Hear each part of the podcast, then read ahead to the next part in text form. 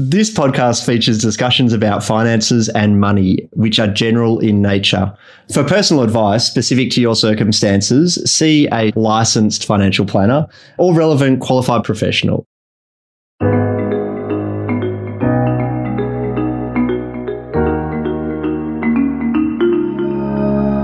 Hi, folks. Welcome back to another episode of Looking Under the Hood. I'm Scott Malcolm, and we're here unpacking the money stuff.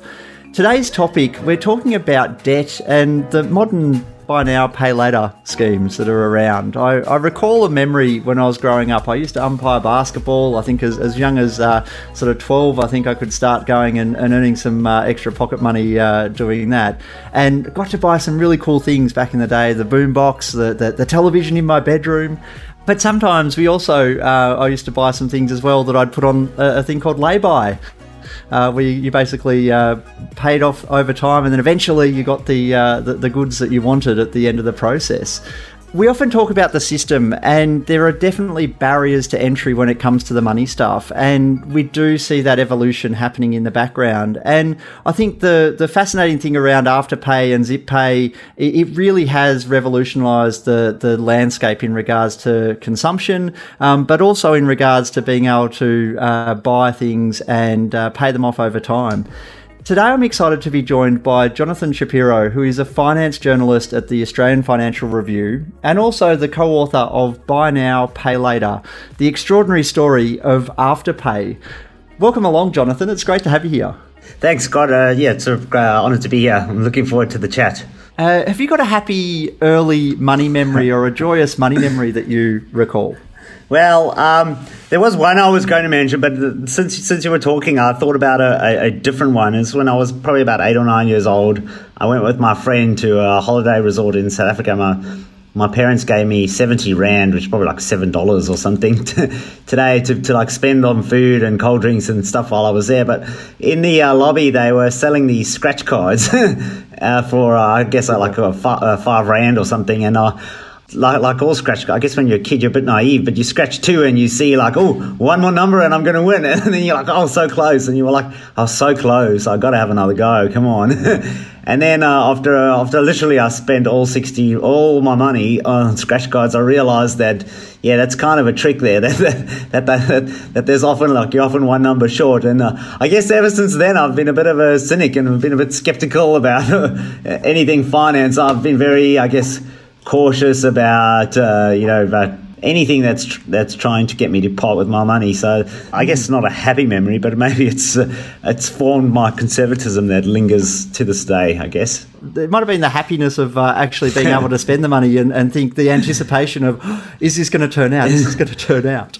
Yeah, yeah, I guess it's yeah. I mean, maybe maybe I'm too Scott and too conservative, so you know, maybe uh, I could have I've been less cautious with my allocation of capital since then, but yeah, a valuable lesson nonetheless. Today we're, we're going to talk about um, Afterpay, and look, I really love the book in regards to the, the corporate history that we did have uh, in, or do have in Australia here.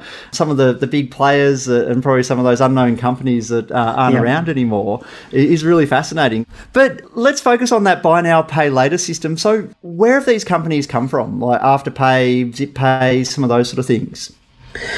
Yeah, like, I guess it's like to answer that question. It, it, it's like it depends how far you want to go back. I mean, I think consumer credit. Uh, if, if, if I'm not mistaken, I think the very very earliest forms of writing were literally like farmers in Mesopotamia who were selling like grains on credit, you know, and they needed to some they needed some way to kind of keep so credit and consumer credit is literally as old as commerce as, old as time.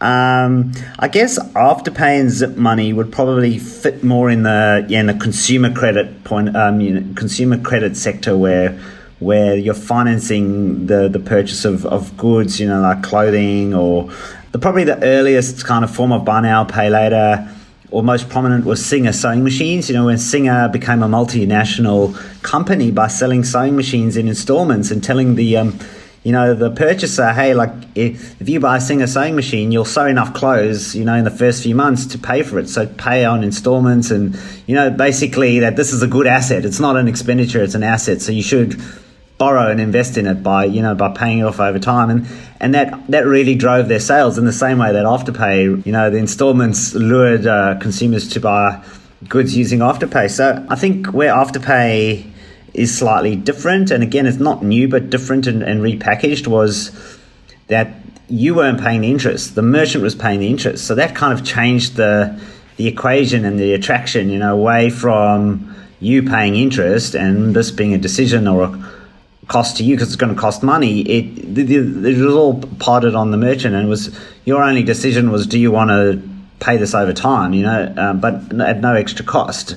One thing we discovered through the book is consumer credit. It, it goes through like waves and cycles of, of pendulums. I mean, there's three aspects to consumer credit. There's the financier, there's the merchant, and then there's the, the purchaser. And at, at different times, they've needed the three of those have wanted to provide credit or needed credit or wanted the people to have credit. So it's it's gone in ebbs and flows, and Afterpay kind of picked the right moment in history to to arrive. Yeah, so. no, no, definitely, and, I think it is that, especially my, my generation and probably our generation of, uh, of credit cards and, and things like yeah. that, that, that were available and store cards um, has really switched to now that well, actually, we don't necessarily want to use credit.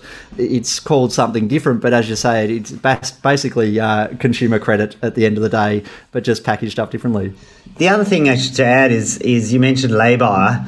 So lay-by was in kind of arose in the 30s, um, post uh, the depression, where these big retailers needed to sell goods, but people were very frugal, so they needed to kind of attract shoppers to spend money but retain their frugality. So they kind of said, well, you know, spend in a saving way, you know, spend in a, an installment saving way. I, um, come in and every every week and put down some money in a savings way, and that way that way, like the Horderns or the David Joneses could sell some more product. Um, but then uh, obviously Afterpay flips it on the head and you, you, you get the goods first. Um, when Afterpay was kind of an answer to credit cards, where gener- this generation saw the previous generation getting stuck in, in revolving debt. So it was that kind of mix of frugality uh, and an alternative to credit cards, which which allowed Afterpay to present itself as something virtuous and helpful.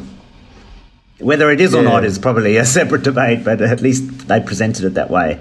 And a lot of people believed it to be in that way.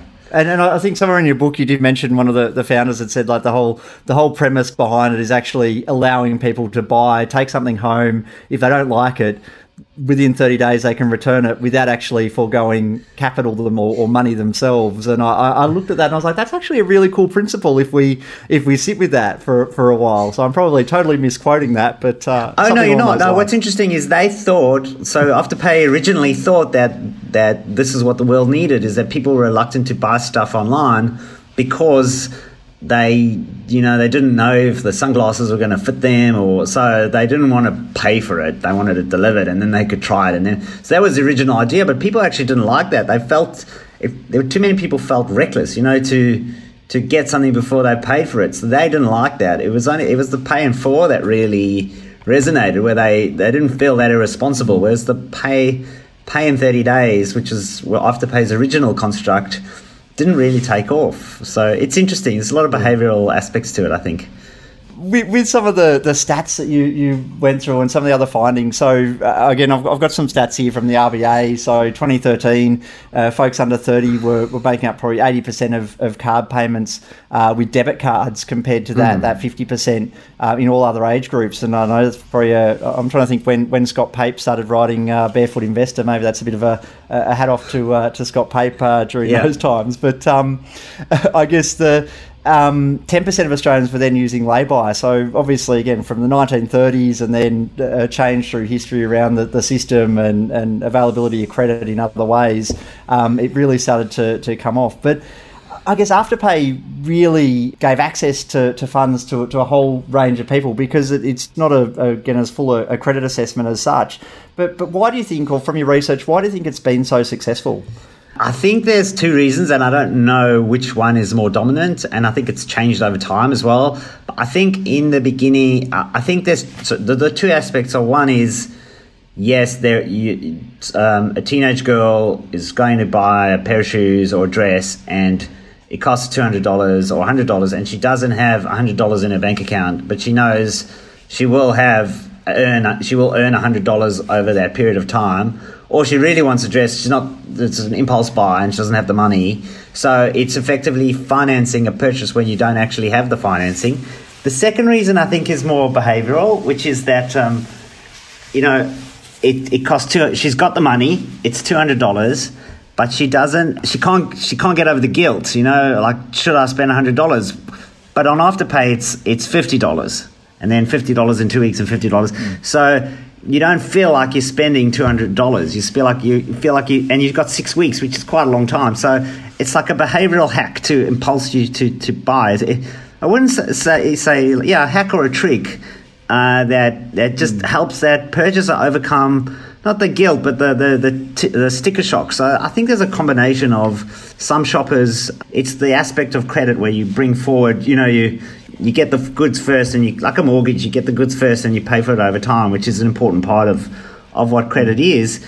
And the second one is a behavioural like uh, way to overcome. And I guess the other thing about afterpay is you, probably as important as those two, if not more, is that you don't pay for it. So there's no guilt associated with the financing. It's, it's paid for by the merchant. It's it's free for you. All your your only decision is is how long you want to take to pay it. So there's no cost or guilt or charge associated with, with that. So I think those three together were extremely powerful and um, yeah, really kind of shot Afterpay to the moon in terms of its usage.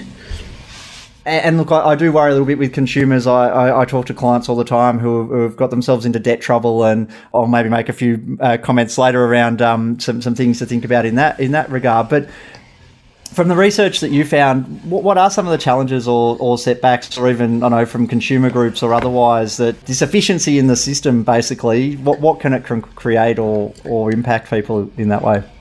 Well, I think look, it's one of the punchiest parts of Afterpay is is it is it good or bad?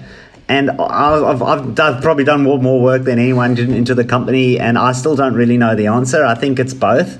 I think it, there's no doubt uh, Afterpay is a better alternative to credit cards. I think that's that's a fair argument that Afterpay have made because you don't you cannot get into that revolving debt. You need to clear all your debts before Afterpay extends credit to you. So it is a good kind of alternative to avoiding. And there's no doubt as well that credit card providers, uh, the lenders uh, at the back at the back end of a credit card, they want you to revolve your debt. You're the if you are stuck, if you're perpetually stuck in that revolving loan, and they're charging you interest, you're you're their ideal customer. So, uh, so there's no doubt there's a trap aspect um, to that. But the consumer groups uh, have always been very um, outspoken against Afterpay, and we've got to take them seriously because they're the ones on the front lines. They're the ones that get the complaints. They're the ones hitting the pavement and talking to people in debt trouble, and they they do see these buy now buy now pay laters as a problem. Uh, they they say it can't. It's a kind of a hidden problem because you know you won't pay your electricity bill because you want to stay on the afterpay system. So and there is no doubt also that the arrears of afterpay are quite high. You know they they it's part of their model. You know that that some customers are not going to pay them pay them back. I also worry that afterpay, as good as it's been, and again it's debatable whether it's good good or not. I think it's created a um, a bunch of copycats buy now pay laters that are not buy now pay later. You know, they, they, they wear the buy now pay later tag on their sleeve, lowercase, bright colors, good good user experience. But um, I think that's what worries me is a lot of people are trading off afterpay success, and are some of them are you know are just old school kind of payday lenders and stuff like that. And and I I do worry that you know that afterpay success, which was which was legitimate, and they did kind of create a new niche and found found a, a kind of a, a, good spot to land and, and provide value is being kind of um, repackaged by uh, old school lenders and, and, and, trapping people. So that's definitely something we need to be careful of. Mm. You just hit uh, the, the, nail on the head there. There, there are always fees uh, to these things, so it's sort of that uh, that that no cost at the end of the day. It's no cost if you work within our yep. guidelines and exactly. Uh, well, again, yeah. payday lenders and and um, even the, the interest free yeah. cards of, of probably uh, our generation and things like that be, before afterpay. Yeah, it's again work within our guidelines, or else you'll then yeah. get hit with uh, penalty. one and one other uh, other point worth, worth making is that um, I think Afterpay has moved from targeting the kind of the, the, the teenage girl and the college girls um, buying dresses and, and sunglasses to the cashed up shopper. You know, who's got plenty of money and. Uh, just thinks, well, if I can pay it in full, I'll just pay it in full. You know, if I don't have to pay it all now, I'm not paying for the interest. So, in that case, the the victims or the cost is borne by merchants that are giving away margin to people that would buy their goods anyway. So it's just really like a, a 4% buy now, pay later tax. So that's the fear is as Afterpay becomes more ubiquitous, the merchants, so far they kind of are not, um, the, the, the rumblings out of the merchants is, is moderate, you know, it's not, it hasn't grown to a crescendo, but, but that could change. Mm as you said before, I think there's there's a lot of copycats. Like even I noticed the other day with um, something I did on, on PayPal. Like PayPal are now going do it in installments, and I was yeah. like, wow, this is uh, pretty uh, yeah. pretty innovative or uh, copycat. So yeah, it's it's fascinating yeah. that that's all happening in the background.